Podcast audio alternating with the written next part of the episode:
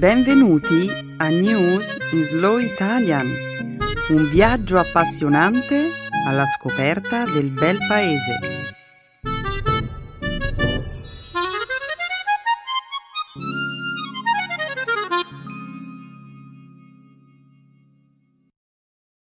Oggi è giovedì quattro gennaio duemiladiciotto.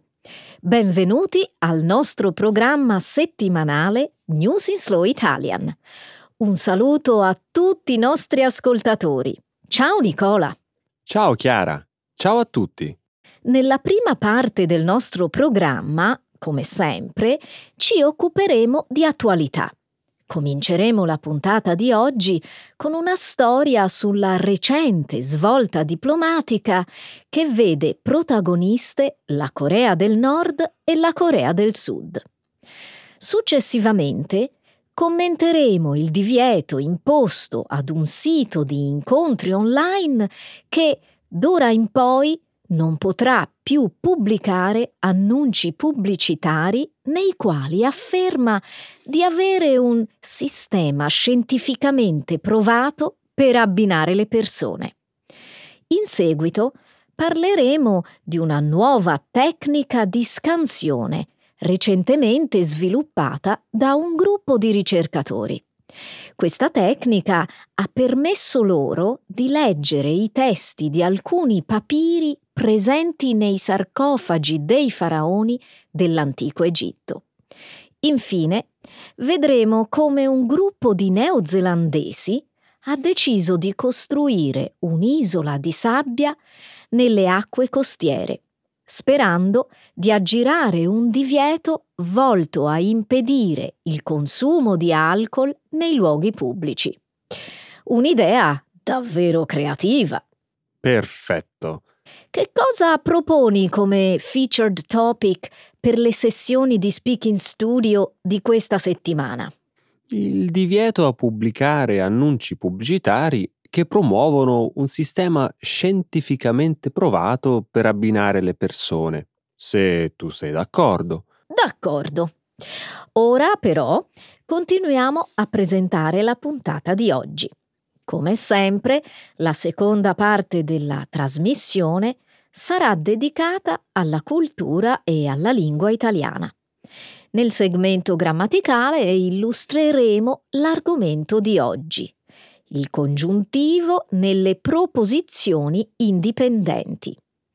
Infine, come di consueto, concluderemo il nostro programma con un'espressione idiomatica, fare un giro. Benissimo, Chiara.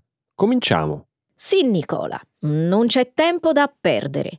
Diamo inizio alla trasmissione.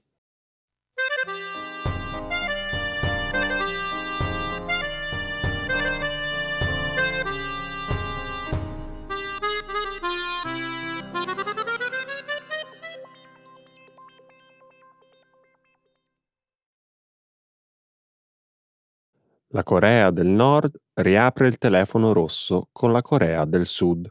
Poche ore dopo, un tweet nel quale Trump si vantava di avere un pulsante nucleare più grande. Nella giornata di ieri, la Corea del Nord e la Corea del Sud hanno riaperto una linea di comunicazione, segnando un'importante svolta diplomatica. Il contatto è stato avviato in seguito a una dichiarazione del leader nordcoreano Kim Jong-un, che aveva espresso la speranza che una delegazione nordcoreana potesse partecipare ai Giochi Olimpici invernali che si svolgeranno il mese prossimo a Pyeongchang, nella Corea del Sud. Secondo alcuni analisti, la disponibilità della Corea del Nord ad avviare un dialogo con la Corea del Sud potrebbe rappresentare un tentativo di danneggiare le relazioni tra gli Stati Uniti e il loro alleato sudcoreano. Secondo altri commentatori, invece, la ripresa delle comunicazioni tra le due Coree potrebbe essere un vantaggio per Washington. La Corea del Sud ha chiamato la Corea del Nord due volte al giorno, alle nove del mattino e alle quattro del pomeriggio. Ma la Corea del Nord non risponde da quando sono stati sospesi i contatti nel febbraio duemilasedici. Chiara, tu pensi che la riapertura del telefono rosso sia stata una reazione al tweet del presidente degli Stati Uniti? Ti riferisci al tweet sul pulsante nucleare che Trump ha pubblicato lo scorso martedì? Sì, l'invito a riaprire la linea di comunicazione è giunto solo poche ore dopo il tweet di Trump, nel quale il presidente si vantava delle dimensioni del suo pulsante nucleare. Aspetta, fa- fammi leggere il suo tweet. Anch'io ho un pulsante nucleare, ma il mio è molto più grande e più potente del suo. Inoltre, il mio pulsante funziona. Sì, questo è il tweet a cui mi riferivo. Trump l'ha pubblicato in risposta al discorso di Capodanno di Kim, durante il quale il dittatore nordcoreano aveva affermato di avere un bottone nucleare sulla scrivania del suo ufficio. Quindi, tornando alla mia domanda, l'avvio della linea di comunicazione può essere interpretato come una reazione al tweet del presidente degli Stati Uniti? Non lo so, ma che importanza ha? Questa dinamica è assolutamente scioccante, vista la posta in gioco. Una guerra nucleare e l'annientamento del pianeta. Beh, potremmo non arrivare a tanto. Comunque, dimmi una cosa. Secondo te, che cosa possono fare gli americani dopo aver letto un tweet del genere? Prepararsi per il peggio, una guerra nucleare. Prepararsi? In che modo? Eh, non lo so. Costruendo dei rifugi nucleari? Ok, molto bene. In realtà questa potrebbe essere un'idea brillante del presidente degli Stati Uniti per rilanciare l'economia e dare un nuovo impulso al settore delle infrastrutture. Ci saranno nuovi progetti edili in ogni angolo degli Stati Uniti. Stai scherzando, vero? Sì, sto cercando di iniziare il nuovo anno su un tono più leggero, anche se non sono sicuro di esserci riuscito.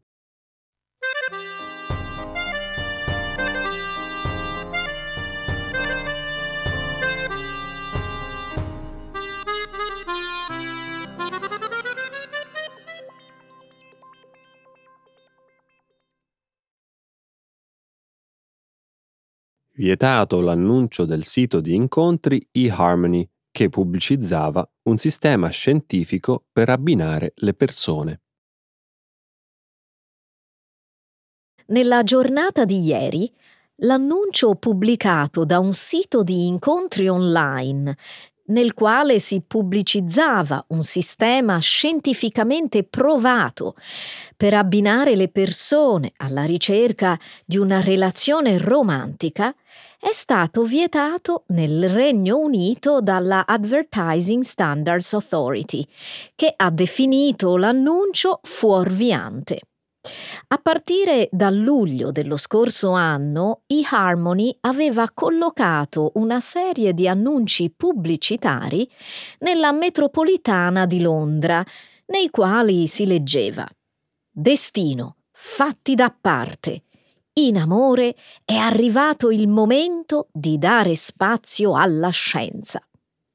eHarmony difende la scientificità del suo sistema per abbinare le persone, affermando che tale sistema offre un vantaggio nella ricerca di un partner compatibile rispetto a un sistema basato sul caso.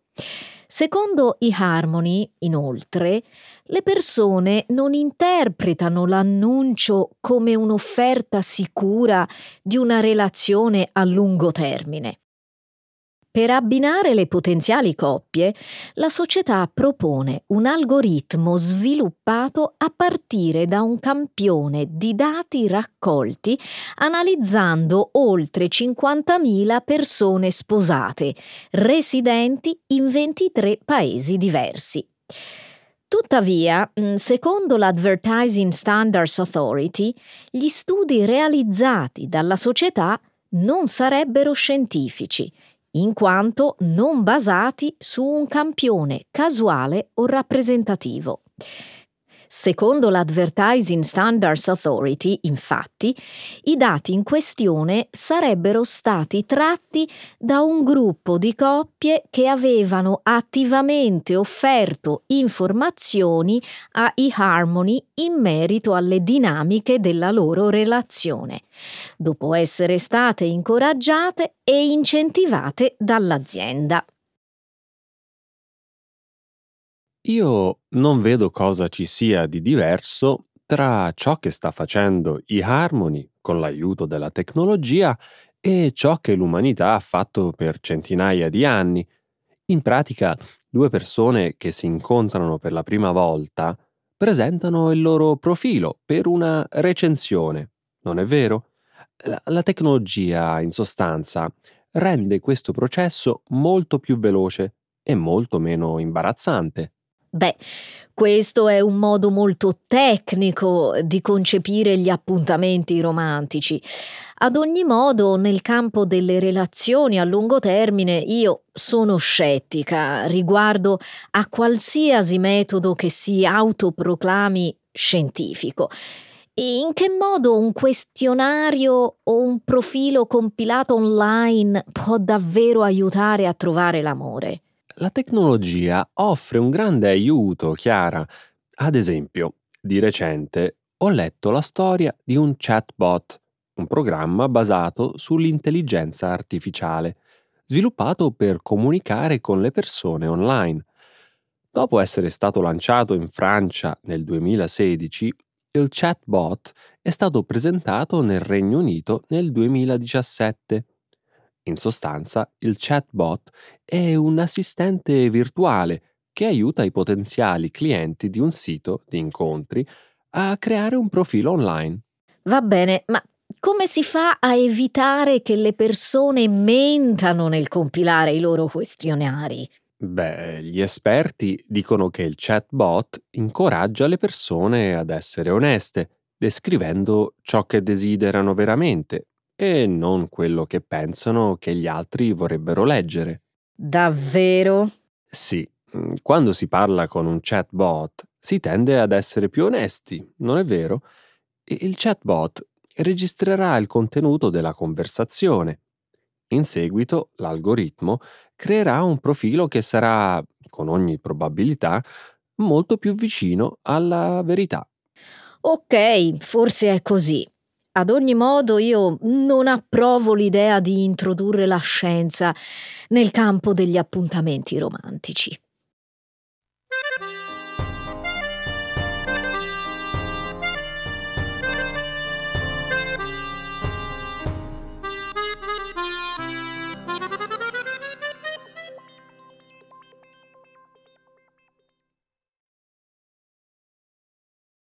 Una nuova tecnica di scansione rivela i testi presenti nei sarcofagi delle mummie egizie. Il mese scorso, il sito web della University College London ha pubblicato un articolo su una nuova tecnica di scansione che rivela ciò che è scritto sui papiri che ricoprono le mummie egizie. I ricercatori hanno usato diverse frequenze di luce per svelare alcuni frammenti di scrittura, attualmente oscurati dall'impasto che tiene insieme le fasce che avvolgono le mummie. Fino ad ora, per leggere ciò che era scritto sui papiri che avvolgono le mummie, era necessario disfare le fasciature, danneggiando irrimediabilmente questi preziosi oggetti. Ora, con la nuova tecnica di scansione, è possibile esaminare i testi presenti sui papiri, lasciando le fasciature intatte. Grazie a questa nuova tecnica, i ricercatori avranno accesso a una grande quantità di informazioni sulla storia dell'antico Egitto. Una storia documentata su papiri che rischiavano di essere danneggiati. Questo materiale include una grande quantità di informazioni sulla vita quotidiana dell'epoca. Chiara, immagino che i testi presenti sui papiri riveleranno delle storie scandalose. Scandalose? Oh sì, ne vedremo delle belle. Ok, questa me la devi spiegare. Beh, i geroglifici presenti sulle pareti delle tombe dei faraoni riflettono il modo in cui la classe dirigente dell'epoca voleva essere ritratta. Sono testi celebrativi che esaltano le imprese dei potenti. Ora, grazie a questi papiri, avremo accesso alla vita reale. E tu ti aspetti degli scandali? Certo! Immagina un faraone che abbia voluto farsi ritrarre come il più grande uomo d'azione della storia o il più grande creatore di posti di lavoro della storia. E immagina poi un papiro che dice tutto il contrario. Davvero eh, ti aspetti questo tipo di rivelazioni? Sì, certo. Se vivessi all'epoca dei faraoni, sarei probabilmente deluso dalle loro scelte politiche. Quindi scriverei i miei pensieri su un papiro. Tu non lo faresti, Chiara? Eh, scriveresti una specie di saggio giornalistico o una parodia? Eh, scriverei una parodia nello stile di Saturday Night Live.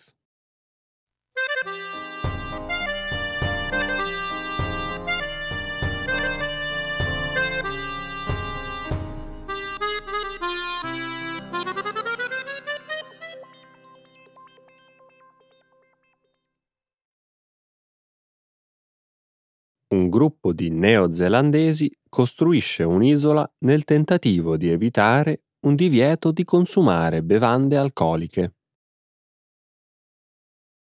Secondo quanto riportato dal sito staff punto co punto n z, un gruppo di neozelandesi ha costruito un'isola di sabbia nelle acque costiere per aggirare un divieto volto a impedire il consumo di alcol nei luoghi pubblici. Il gruppo ha costruito la struttura nel pomeriggio di Capodanno, durante la bassa marea, nell'estuario del fiume Tairua, sulla penisola di Coromandel. Nell'area di Coromandel è in vigore il divieto di bere alcolici durante il periodo di Capodanno, il che significa che nessuna bevanda alcolica può essere consumata nei luoghi pubblici, comprese le spiagge. Una volta completata l'opera, il gruppo ha installato sull'isola artificiale un tavolo da picnic in legno e un secchiello per il ghiaccio. I membri del gruppo hanno detto di essere esenti dal divieto relativo al consumo di alcolici, poiché il loro fortino di sabbia si trovava in acque internazionali. Il gruppo ha passato la notte di Capodanno bevendo sull'isola e guardando i fuochi d'artificio. Lunedì mattina la costruzione era ancora intatta. Il divieto di consumare bevande alcoliche negli spazi pubblici è in vigore nella zona di Coromandel durante il periodo di Capodanno. Chi viola il divieto rischia una multa di duecentocinquanta dollari neozelandesi o l'arresto. Un'idea davvero creativa.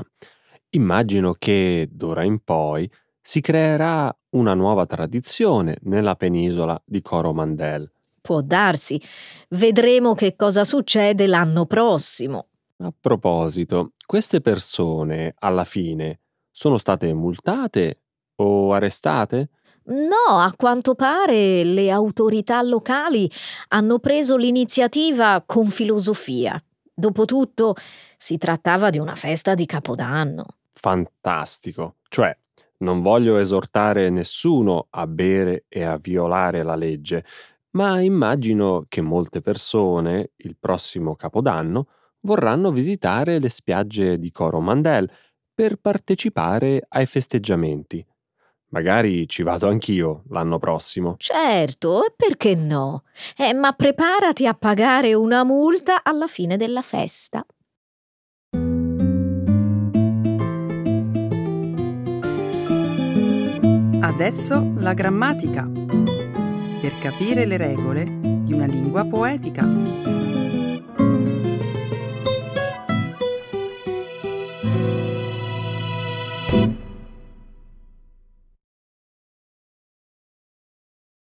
The subjunctive in independent clauses.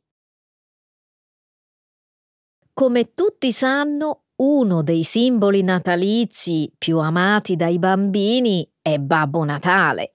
Molti però ignorano che nel mese di dicembre, in alcuni comuni dell'Italia del Nord, i bambini ricevono i regali anche da Santa Lucia. È vero. Non tutti ne sono a conoscenza, compresi molti dei nostri connazionali. La cosa però non mi sorprende. Comprensibile. Tutto sommato le tradizioni in Italia sono tantissime ed è impossibile per chiunque conoscerle tutte. Mi affascina il vasto patrimonio folcloristico del nostro paese, perché lo rendono un posto davvero incredibile. Sai cosa mi verrebbe da dire adesso? Viva l'Italia! Beh sì, sempre. In realtà volevo proporti di focalizzare la nostra conversazione su questa tradizione popolare. Ottima idea.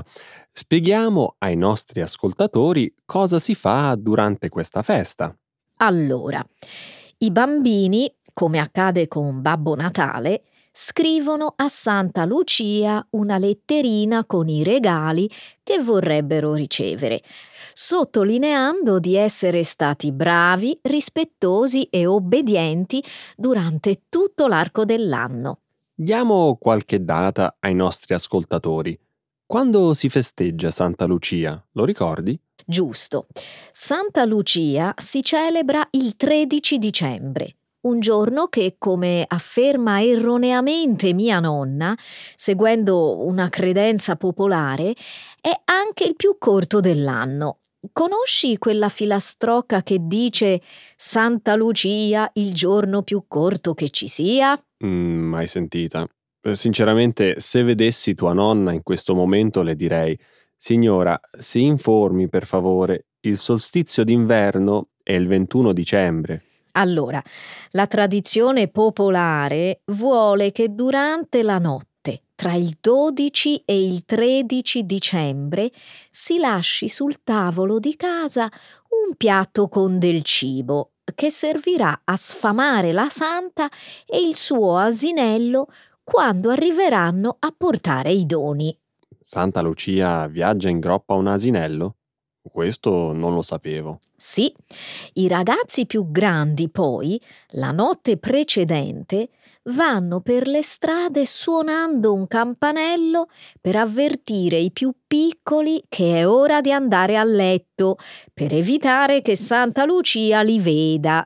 Sinceramente, non credo che questa tradizione sia più in uso. A me, personalmente, non è mai capitato di vedere scene simili.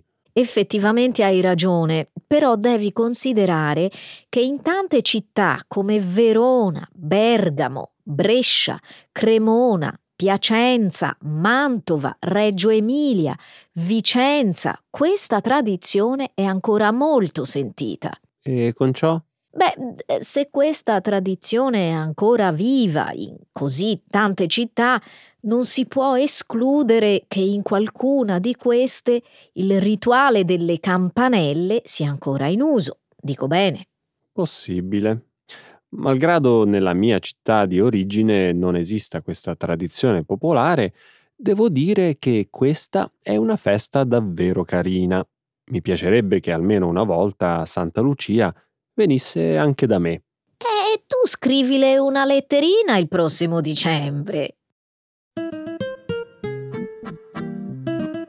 Ecco le espressioni, un saggio di una cultura che ride e sa far vivere forti emozioni.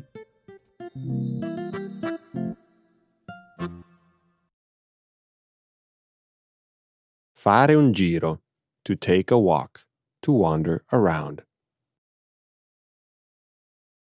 Diversi mesi fa, mentre mi trovavo a fare un giro per Firenze, ricordo di aver visto passare un taxi all'apparenza molto insolito. L'auto era completamente ricoperta da disegni coloratissimi di personaggi delle fiabe. Curioso. Era per caso una pubblicità? Inizialmente l'ho pensato anch'io. Era la spiegazione più logica. Mentre l'auto mi passava a pochi metri di distanza, però, non ho potuto fare a meno di notare che al volante c'era una donna che vestiva in modo alquanto bizzarro. Spiegati meglio.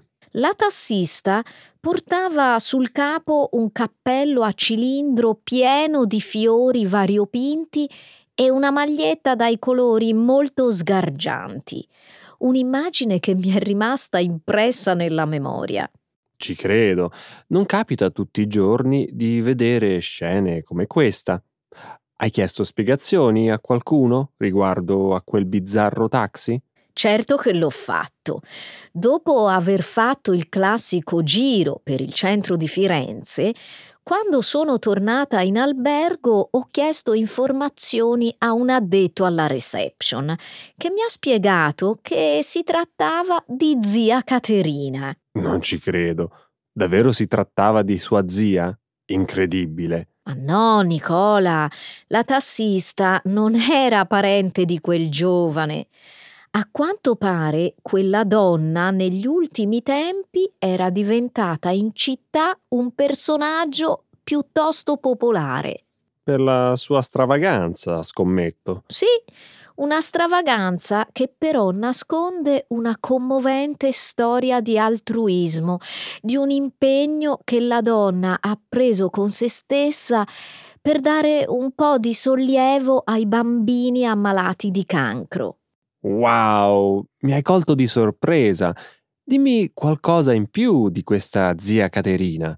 La donna si chiama Caterina Bellandi ed è conosciuta in città perché da anni accoglie gratuitamente nel suo taxi i bambini ammalati di cancro, semplicemente per fargli fare un giro per la città oppure per accompagnarli all'ospedale a qualsiasi ora del giorno e della notte. Che bel gesto!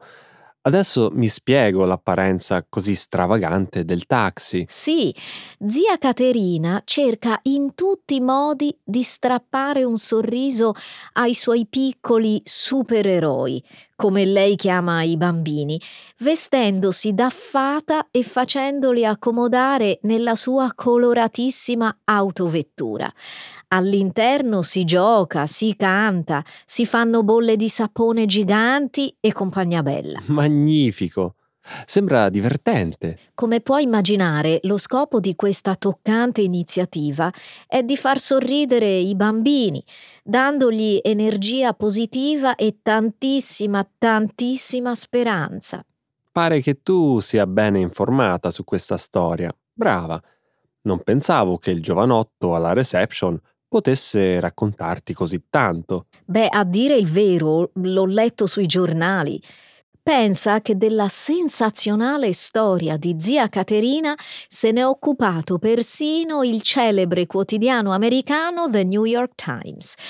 Ti consiglio di leggere l'articolo che trovi su internet, è davvero interessante. Certo che lo farò. Grazie per il consiglio e per aver condiviso questa toccante storia di altruismo.